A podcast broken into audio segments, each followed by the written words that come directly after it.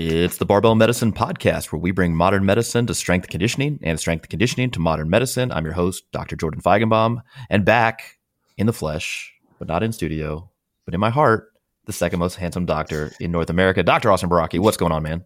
Hey man, it's a very it's a very heavily qualified uh, presence, I suppose that I have. Yeah, we I had Derek, we had uh, Dr. Miles on the podcast last week, and uh, I was like, "What like where do you think you rank as far as like handsomeness level? And he's like outside the top 10 and i'm like yeah that's a good enough caveat. But um, no i'm glad that you're back on. This is a little bit different uh, than something we've done um, previously. Uh, we were thinking about doing another uh, science review but we figured we'd take it to the people. Let's ask the people what do you want to talk about? And they submitted a bunch of questions to your Instagram. So if you guys don't follow Austin or don't follow myself, you should do that on Instagram because we might answer your question directly right here in, you know, in memoriam on our podcast. And so that's what we're going to do today. Um, we got a lot of questions. So instead of just, you know, flapping our jaws about stuff that people weren't asking, let's just get into it. All right. So question number one. Could you provide a high level overview of your current training? And then I do like this qualifier at the end, but what does your accessory work look like? It's like, wait, wait a minute, like what, high level or not high level? yeah, right, right, right, right, right. It's like, it's like, hold on. All right, so yeah, you why don't you do yours first, and then uh, I'll do mine, and we can see if where the Venn diagram is. Sure. I feel like um, I don't know. It's been an interesting progression. I feel like I'm getting a bunch of these kinds of questions more frequently these days um, both related to training and some of the like diet, nutrition sort of thing. And I suspect that some of it's coming from like some of the numbers that I've been putting up recently, but the impression that people seem to have is that I'm making like much more rapid progress than I have before, which is not the, not the case. I just think that some of it is like maybe more attention getting or something, and people think I'm making faster progress than than I really am. Um, and so so I get a lot of these questions of what does my training look like, and really it's like if I'm being honest, my overall training structure, my weekly training, what I do has changed minimally for all, like over a year and a half, maybe even more than that, with like pretty trivial changes from week to week or, or, or month to month. Nothing really of, of, great significance. And pretty similar with my diet, which is uh, another question we'll get to a little bit later, uh, but it just seems to be getting people's attention. So overall, the training structure that I've used for, yeah, I think at least a year and a half, going on two years now, um, I changed from what I had done previously, where I used to, you know, when I first was getting started, I would train to like three days a week and then four days a week, um, big lifts, like pretty much every session, full body uh, uh, training on the compound movements, pretty much every session. Now, what I've been doing for a while is I've been training typically six days a week uh, with a bit of a different distribution of the training stimulus and, and heavy and light stuff throughout the week. So Monday, I typically do a full, like what people refer to as an SBD day, a full, you know, squat, bench, and um, typically uh, a sumo or some other kind of supplemental deadlift movement at the end of that session. Both Tuesday and Wednesday tend to be lighter sessions where I do some very light overhead pressing, uh, some of the accessory stuff, which was part of the question lat pull downs, good mornings, single leg RDLs, maybe some split squats if I can talk myself into doing them, uh, cable rows, um, maybe even some push ups, things like that. All in all, like the Tuesday and Wednesday sessions are very like low stress, low fatigue, but end up being kind of more of a full body, sort of like a pump thing if you if you want to if you want to call it that. It, it keeps me moving feeling good probably builds up some capacity in various areas and um, facilitates uh, probably some recovery from the stress of the full squat bench deadlift session on monday. Thursday ends up being a deadlift and bench session usually my comp deadlift and uh, and a reverse grip bench as the main lifts with some more like lat pull down or various like upper back arm stuff whatever the case is. Uh, friday will be a, a squat variation and some overhead pressing again. Again, my overhead pressing is extremely light, literally like 135 pounds, because I don't care about the press, but I'm just using it as a way to keep things moving in different ways and keep keep everything happy. And then Saturday is another light accessory session. I'll do RDLs. I'll do more of the similar type of types of accessory type movements, and then a bench exposure again, usually like pause bench for triples or something like that. So those six days, the heavy days tend to be Monday, Thursday, light days Tuesday, Wednesday, Friday, uh, uh, Tuesday, uh, Wednesday, Saturday, and then um, the main kind of approach to the main competition movements involves working up to usually something like a he- like a heavy-ish single in the RPE seven to eight, maybe maybe a nine. range. And then I'll take off about 25% off the bar and do anywhere from uh, four to six sets of three to four reps. And so my overall uh, rep ranges on my main movements, really, I do not go above four, and I have not in a very long time. Um, and then all the, on all the supplemental stuff, um, like lat pull downs and and all that other kind of stuff, typically it's more like 10, 12, 15, something like that. Um, so that ends up being something that I've just kind of gravitated towards over time. It balances kind of the distribution of stress throughout the week. I seem to tolerate it really well and I don't force any kind of progression really ever. I just uh, take what's there on any given day and just kind of ride the waves up and down over time as life stress, work stress, whatever. Maybe things dump, uh, bump down a little bit, and then things uh, perk back up shortly after that. And then long term, things just, just seem to generally be gravitating upwards. But having that like emotional detachment from the weights on any given day has been super helpful, and I've felt uh, something that I think we I've talked about before, like getting a sense of what your bottom end strength is as like a more useful met- metric. Like what's what's a decent like any day lift, not like what am I on my best day. And I've felt that like oh now if I go to you know train my deadlift or something, any day where I pull less than I don't know, 660, for example, is like eh, not too hot today. And then in that like maybe 660 to 690 range or something, I'm like, okay, that's you know a decent like average day at this point. And then anything above that i'm like oh i'm like reasonably strong today. Um, and i felt that like floor kind of rise gradually over time with all the training accumulation all the exposure all the practice with singles doubles triples and really again nothing over four um, i think has kind of uh, developed that. So that's just something that i've gravitated towards seems to work reasonably well for me. Absolutely no guarantee it will work for anybody else listening to this, even though they're guaranteed to have some people try it. It comes with no guarantees. Your uh, mileage may vary, as they say. Uh, but uh, since uh, we were getting hammered with these questions, I figured we'd just put it out there. There you go. Yeah, yeah. I think you know when people are asking, it, it, it the uh, assumption is that if I find out this top secret Baraki program, then I too will share in this trajectory. and, and, I, I think what people should understand is that you're not taking any of the principles that we've designed, like any of the templates or doing any of our coaching through, and just like throwing them out the window. You're just taking them and tweaking them to your preferred schedule, your sort of adaptive capacity over time, and preferences. So, like for example, my current training looks a lot like the low fatigue templates. Henceforth, like that that is where they came from, right? And so if somebody was like, looking to use that sort of approach, you could start there and take, for example, the four day low, you know, low intraset fatigue or medium intraset fatigue and spread it out over six days. It would look pretty similar to what your training actually is. But I will say this: look, man, if you're in your first year, two years of training, just take the last ten minutes of your life and erase it. Neuralize like yourself. yeah, yeah. It's not for you. And I, I, I and you know, I, I liked when people are super stoked on training. They want to learn. They're just they're they're jazzed up.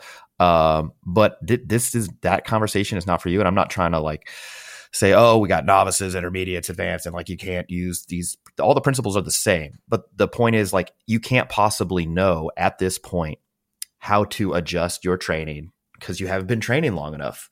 Uh, and and further, there are some, I guess, developmental steps that you should be going through before you get to this point.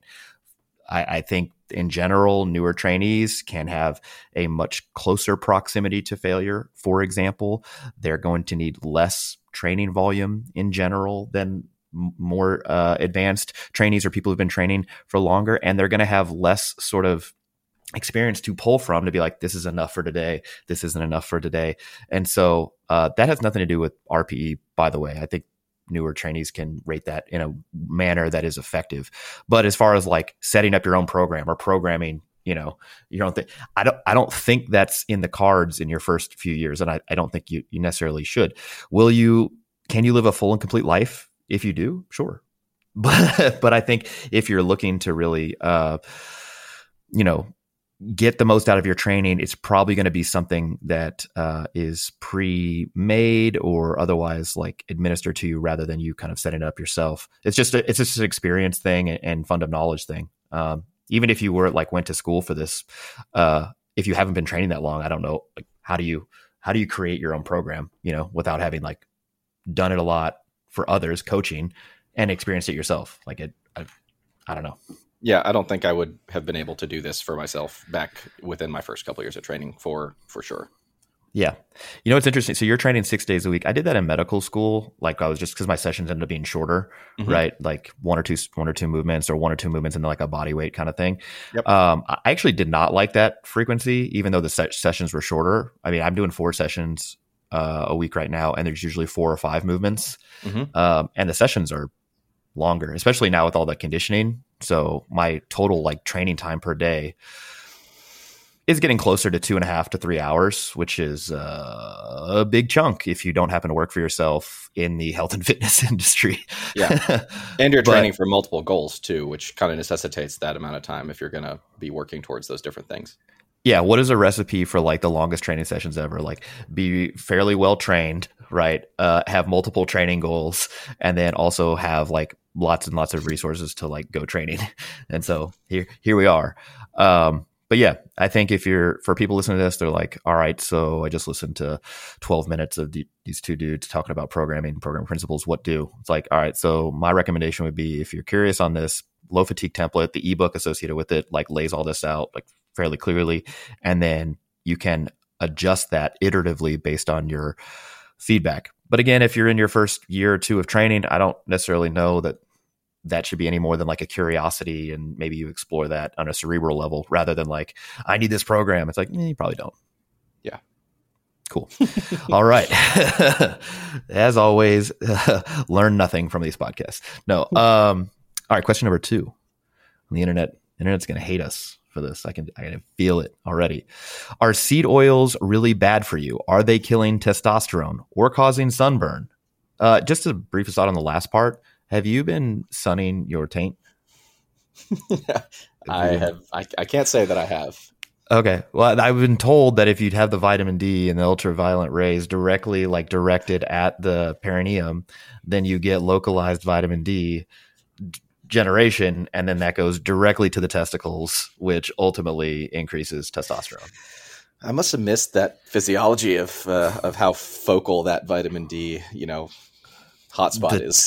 hotspot. But but doesn't that sound plausible? Like don't isn't that don't you think that you could you you might read that on twitter somewhere? Like somebody would be like see this is the mechanism. This is why you got to do it. It's why you got to sun your yanni yeah it sounds plausible if you don't know anything about the topic. It's just like it's like mech it's just that that mechanistic masturbation thing that you, you share with me. That's what it is. Like people will make up even, if they're not made up mechanisms they're you know known mechanisms but it's like the mechanism's one thing but the clinical outcome and therefore clinical importance so like what happens in the real world you know to patients to individuals that's the thing that matters more. And people will spend hours and hours debating mechanisms and it's like dude we have clinical outcome studies. Like where we look at what happens in the real world and so while the mechanisms may be interesting stimulating let's look at the clinical data if we're trying to figure out what to actually do so on this question i'm just to I'm gonna I'm gonna let you get into this. But the very simple answer: Are seed oils really bad for you? Uh, no, they are not. No, they are not. And you look at data set after data set after data set of actual humans consuming seed oil, and you see a reduced risk of, for example, cardiovascular disease, uh, particularly if you're replacing things like saturated fat. Now, obviously, just if you're looking at cross sectional data, so just you know a snapshot in time of people, and you look at seed oil, you know, versus uh, other sorts of fatty acids uh, intake, the results are less clear. But that's not really what we're talking about. We're talking about advising people to eat more uh, seed oils, so to speak, or non unsaturated fats. And what happens? Because you got to re- you're replacing the fat with something, right? That's the whole idea.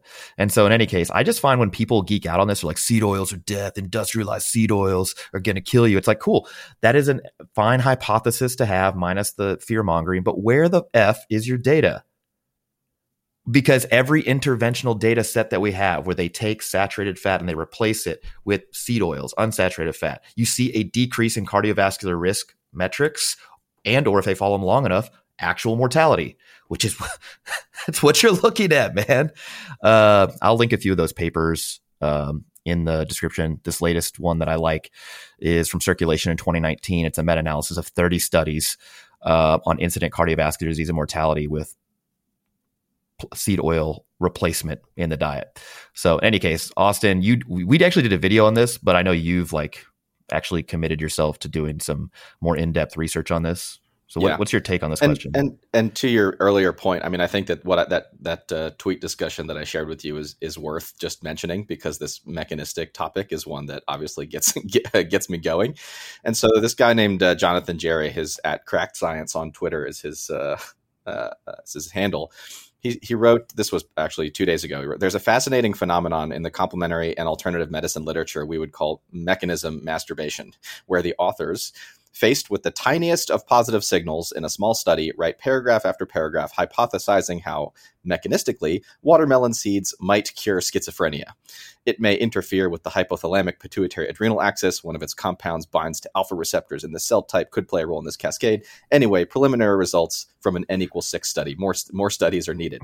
and this is it's it's kind of like a satirical take, but it's not actually that far from the reality of what we see from a lot of people who do kind of uh, j- just thrive on cranking out content based on these really tiny mechanistic sort of papers that uh, look at you know whether it's in vitro or some sort of cell signaling mechanism rather than like what actually happens to real humans with real outcomes that people care about. And it, we have been no strangers or we have not been shy about firing shots on this topic but literally like Rhonda Patrick's entire Instagram page. You scroll through the whole thing and it's like 90% mechanistic masturbation of stuff Dude. that is not real humans with real outcomes that we care about. It's more of this either mechanistic stuff or observational stuff that is inappropriately turned into recommendations when you can't make yes. recommendations based on uh, the observational thing. Like you showed me, I think you shared with me something that was posted about uh, DHA levels, or just a, a, type of quote unquote fish oil. It's a, it's a, a,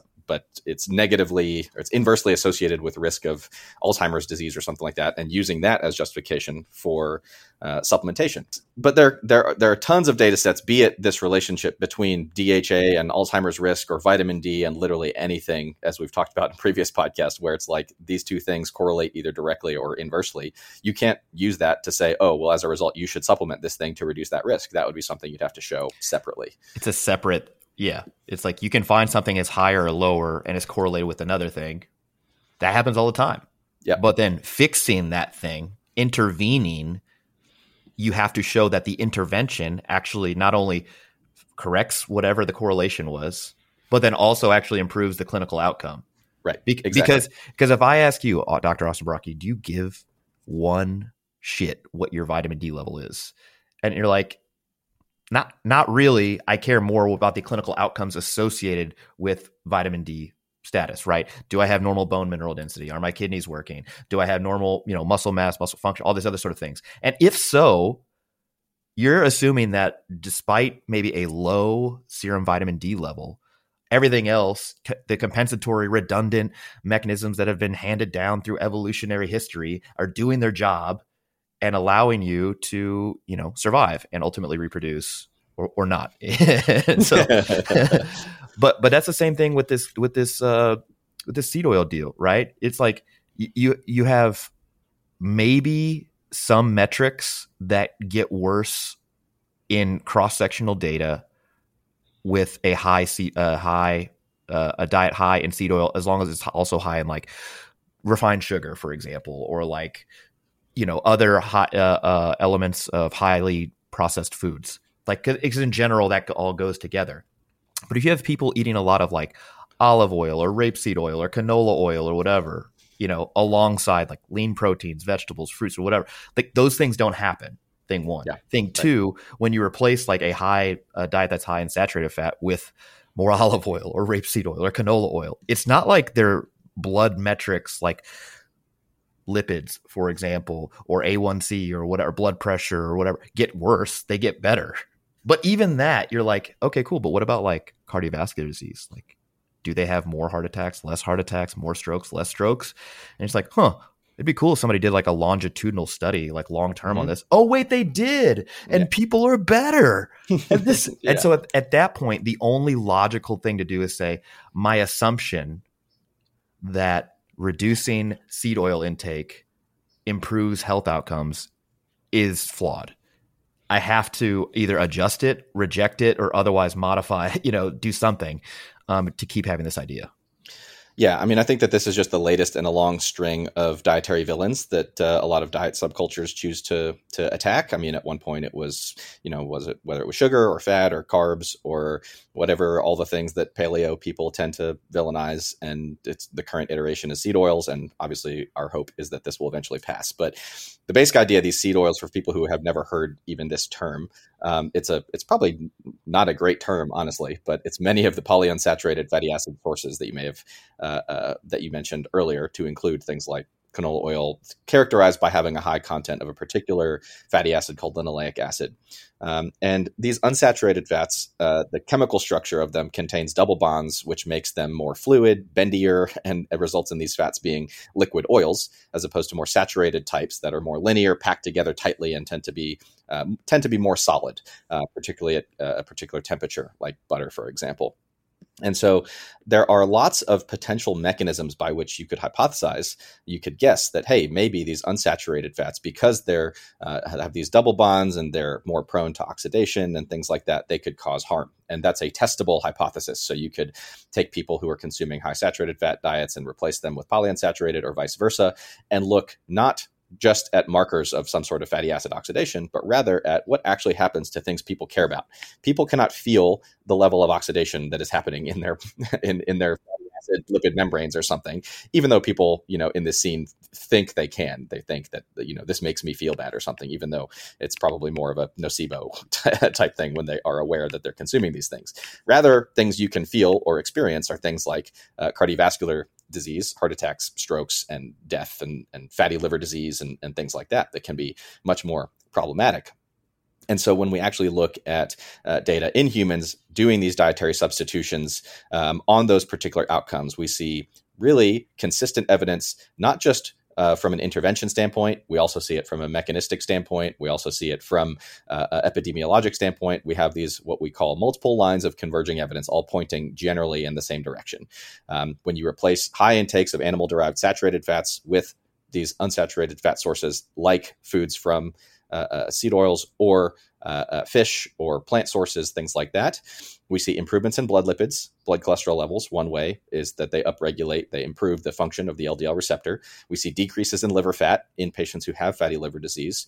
Uh, we see decreases in cardiovascular risk um, and a number of other findings, again, quite consistently across broad ranges of uh, uh, uh data sets and study types.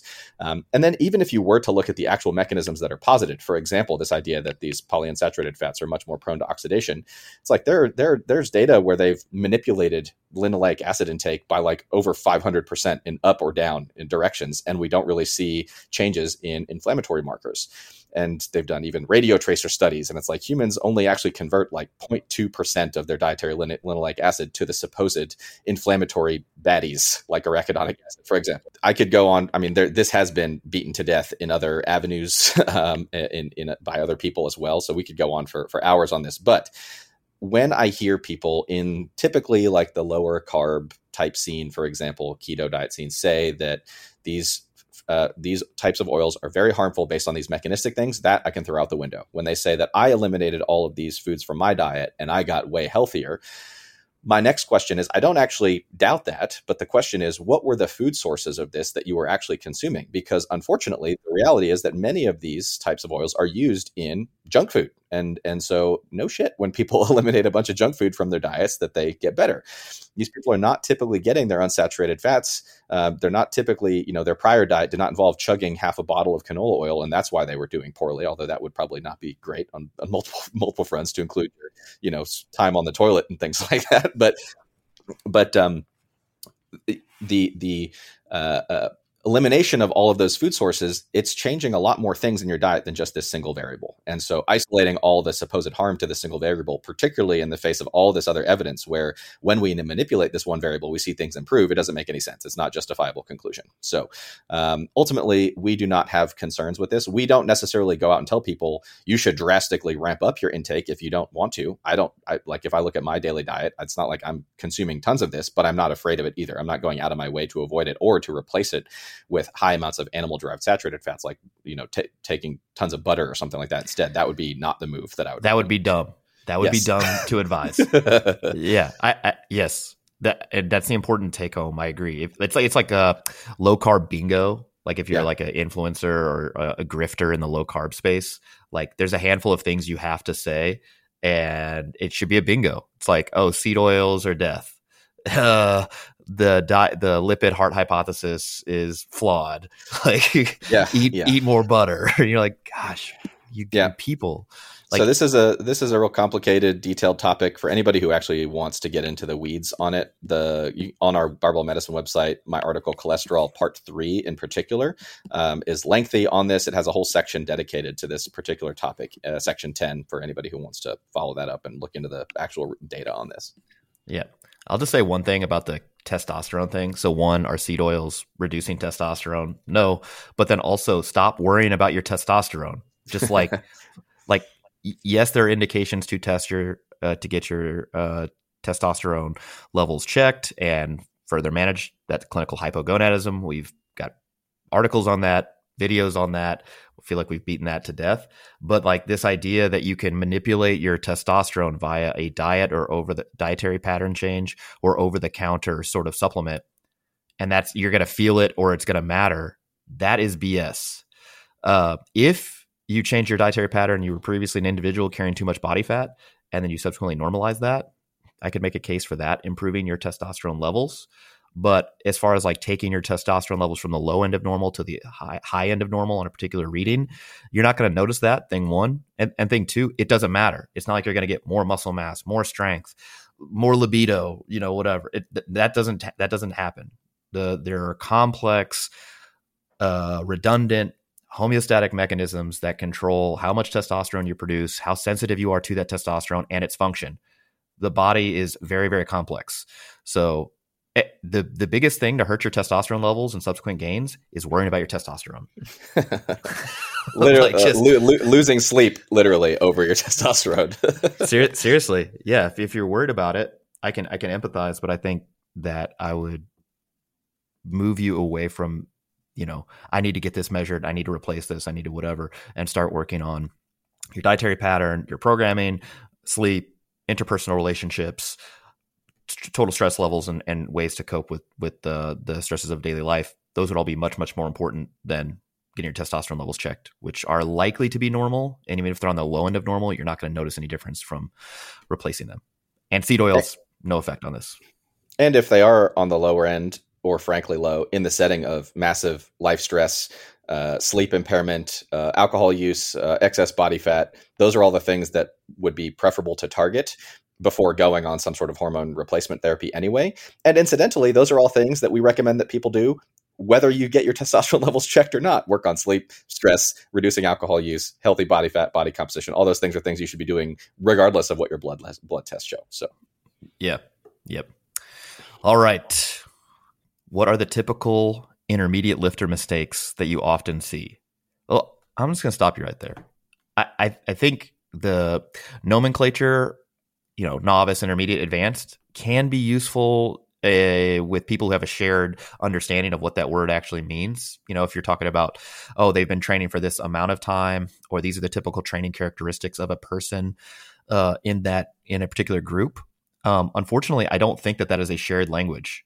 Like I, I think everybody knows when you're saying a beginner lifter, like in general, like that's probably in the first six months of their training career. They, uh, um, you know, are new to this by definition. And then I think if you say advanced, people, you know, kind of have this shared understanding that they've been training for a few years or more and have significant experience. But everything in between, you're like, I don't know what intermediate means. Is that somebody at six months of like training age or 24 months of training age?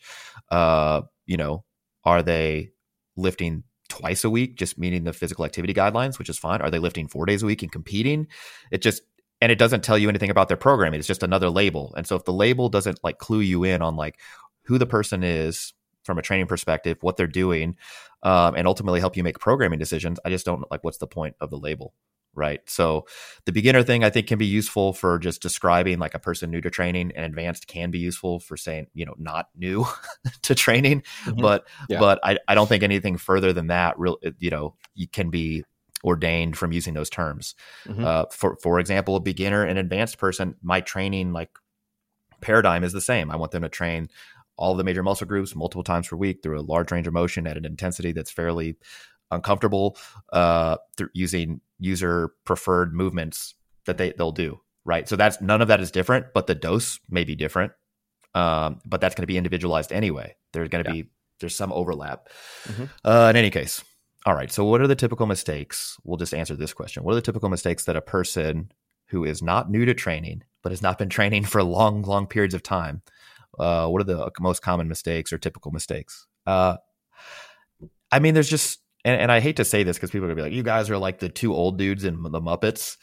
like the, the guys in the balcony, you know, like they're all bad. It's like, oh man, we're not trying to be negative, but I mean, there's just there's uh, this this field and the the sort of advice given there's a lot of bad stuff out there and i can understand like where people get confused particularly if they're just trying to get some sort of guidance relatively quickly because they don't you know this is not what they do for a living, for example. And they're just like, all right, well, what do I want to train today? Or like, how should I adjust my program?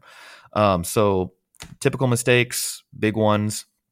I think it's actually kind of a holdover from maybe the beginner phase is like this sort of uh, misunderstanding of progressive overload and what it is. They're just like, I have to add weight to the bar every single week or every single time I train, or I have to do another rep, or I have to reduce rest time because I have to force the adaptation. And I think it's again that just goes back to this misunderstanding of what progressive overload is. The whole point is that every time you train, the total the amount of the amount of stress that you're imparting on yourself should be about the same. And so as your fitness adaptations get, you know, improve and grow larger, you're going to need either more weight, more reps, less rest time or whatever to kind of meet you where you're at. Subsequently, if your uh, fitness level on a given day is down because you didn't sleep, you know, haven't slept for a uh, for an extended period of time, or you're super stressed, or for whatever other reason it's not there. If you don't adjust the training down to meet you where you're at, you're gonna get a better or a worse response from that training. So the biggest mistake that I see is that people are like, "No, I have to add the five pounds." It's like it doesn't matter, dude. I've I've had full. Uh, this is this is true. I've had full. Tra- I've had training blocks uh, that are successful go two different ways and and lead me to the same spot. One training block, I'm literally lifting the same weight every week, over and over and over and over again. It's getting a little easier, but not easier enough that I want to like add a bunch of weight. It's just like just like you said at the beginning of this. It's good enough, right? I'm lifting the same amount of weight. But then when it times comes time to go to a meet, I'm super strong at the meet. Let's go. I was basically doing enough to drive the adaptations that I wanted, but not too much to like cause a, a disproportionate amount of fatigue. So I didn't have to add any weight over a five week block. I just, you know, kind of kept doing the same thing. And I've also had blocks where I kind of created this artificial momentum. I start like my single progression. It'd be like one at six on week one, one at six and a half or seven on week two, one at seven and a half or eight on week three, and build and build. And the last week's, yeah, one at nine or something like that before I go to the meet. And so I've added weight to the bar every single time uh, just to kind of like mentally have some momentum built up. And I go in the meet and I do fine. I've had it work both ways. But the the point is adding the weight to the bar is not driving the adaptations. Being able to add weight to the bar is a result of the adaptations taking place. And so if I could just do one thing or impart one like piece of knowledge for uh, lifters, it's just that you don't have to add weight to the bar every single time. Um, unless you've gotten stronger, in which case you probably should. And if it's just a little stronger, it probably doesn't matter. If it's a lot stronger, you know, it, pro- it probably matters more.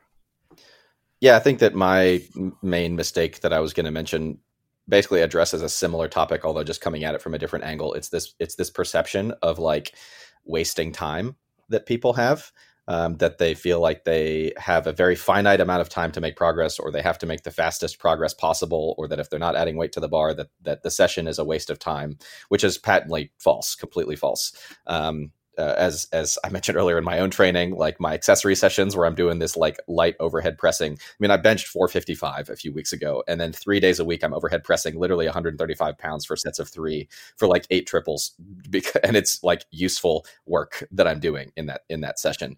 Um, it uh, so so I think that this idea that um, I have I have to do this as fast as possible, this like emphasis on like quote unquote efficiency and if I'm not adding weight or reps or something harder every single time that I'm wasting time is something that I would challenge pretty heavily because I think it leads to people making a lot of foolish decisions in their training um, that ultimately sets them back, whether from you know excessive fatigue, inappropriate stress, injury risk, uh, burnout, things like that.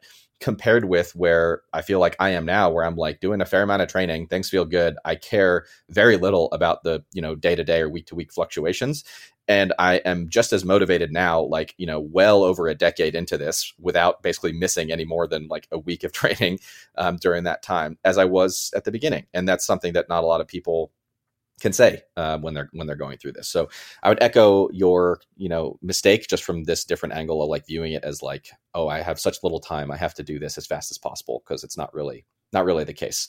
It's a process that you ultimately have less control over the rate of adaptation than you think. Of course, you can manipulate, um, you know, your your programming and recovery strategies and things like that. But um, I think I mentioned this in a comment in response to somebody in our group last week who was like frustrated at the rate of progress, and I was like, well, you could try this in your program, could try this, could try this, or it may just be that getting stronger is a slower process than you want it to be. I mean, mm-hmm. relatable. Like we yeah, understand, yeah, yeah. we understand that. So um, I think that's one of the the biggest ones for sure.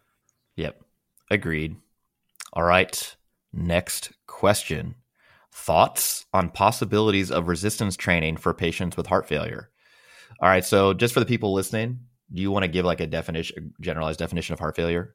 Yeah, heart failure is a scary sounding term. It's one that I don't like using, even though it's the one that we ultimately have to use, because uh, it sounds a lot worse um, to people who don't understand compared to what it is actually describing.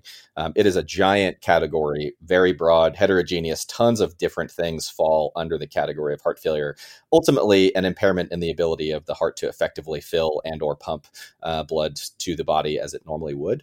But it is not failure in that, like, oh, my heart stopped beating or something. It like just stopped working from like a cardiac arrest or something like that, right? Yeah, yeah. So there's a bunch of different kinds. There's a bunch of subtypes. There's like a million causes, and we're discovering new ones all the time. It's something that I see and manage near daily. Um, I feel like in a in a hospital setting, and historically, it's something that um, you know no sane doctor would have previously recommended somebody with heart failure strength train. And, and part of the reason is this perception that if you exert yourself in that way, it'll raise your blood pressure. If you raise your blood pressure, then your heart has to pump against that. It's called afterload. If you raise the afterload with, um, you know, uh, an increase in your systemic blood pressure, then the heart that's already maybe having a hard time is going to completely crap out on you in that moment.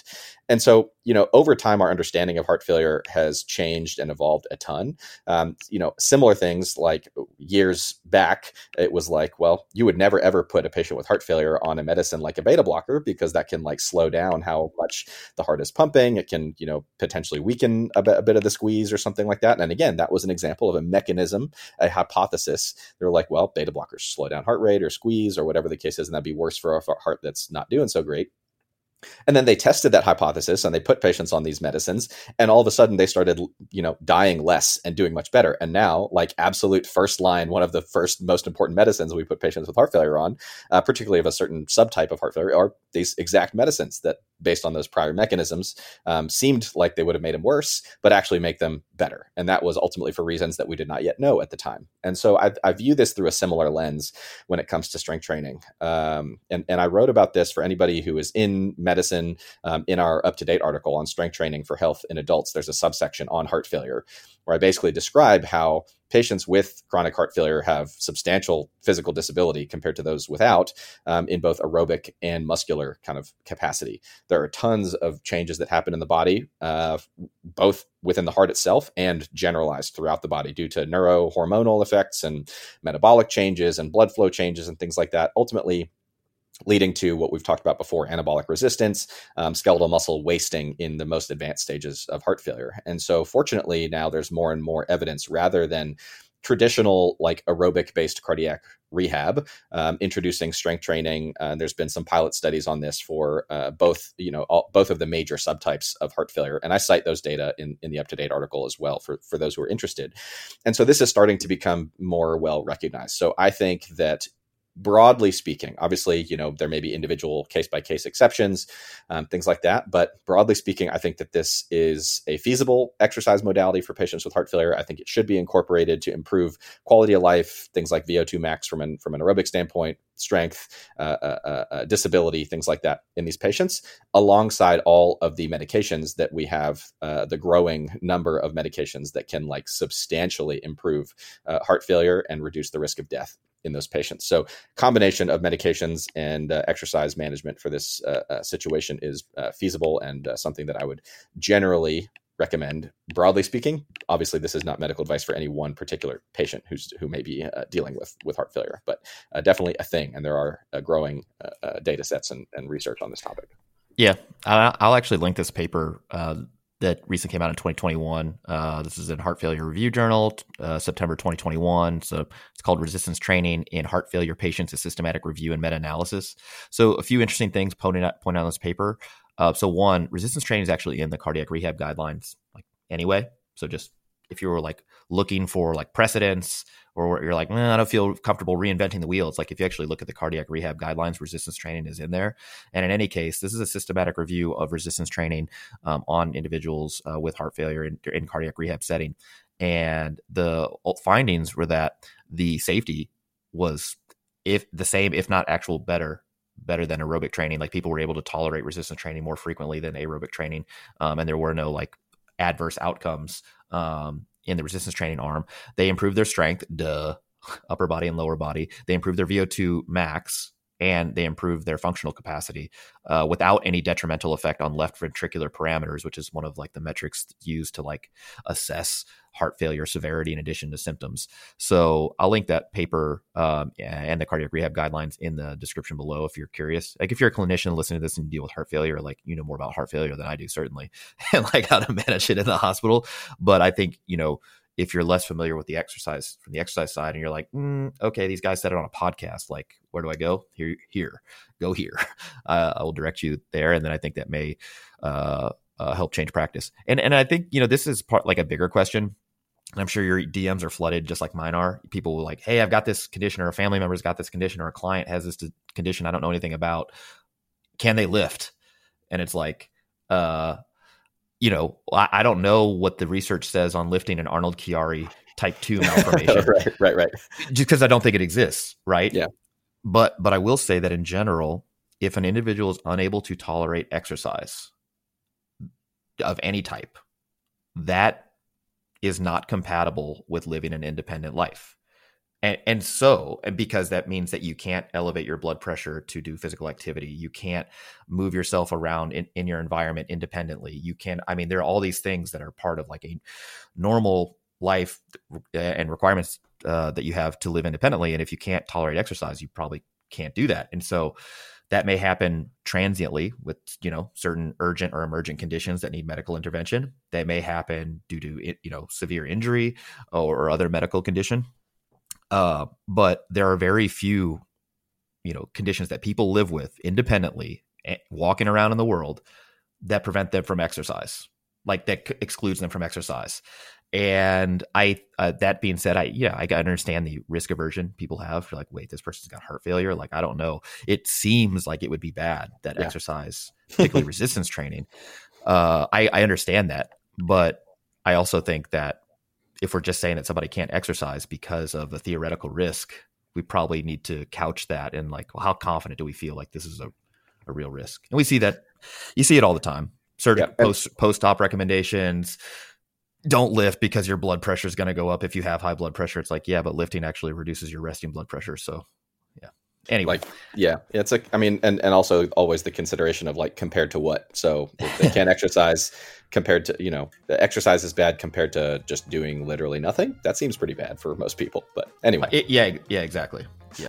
All right, that's a wrap on episode 182. A little Q&A with Dr. Austin Baraki uh, from questions that you guys submitted to his Instagram. Make sure you follow him, Austin underscore barbell medicine, and myself, Jordan underscore barbell medicine, for the next time uh, we do one of these Q&As. Next week, we'll have part two of our question and answer session uh, from the users, from the listeners, and so we hope you tune into that. Uh, before you go anywhere, please leave us a five-star rating and a review. It really helps drive traffic to our podcast so we can keep bringing you the latest nuance in health and fitness. Once again, this is the Barbell Medicine podcast, where we bring modern medicine to strength conditioning and strength conditioning to modern medicine. I'm your host, Dr. Jordan Feigenbaum. Thanks to Dr. Austin Baraki for joining me on this week's podcast. And we'll see you next week and every week right here on the Barbell Medicine podcast. See you.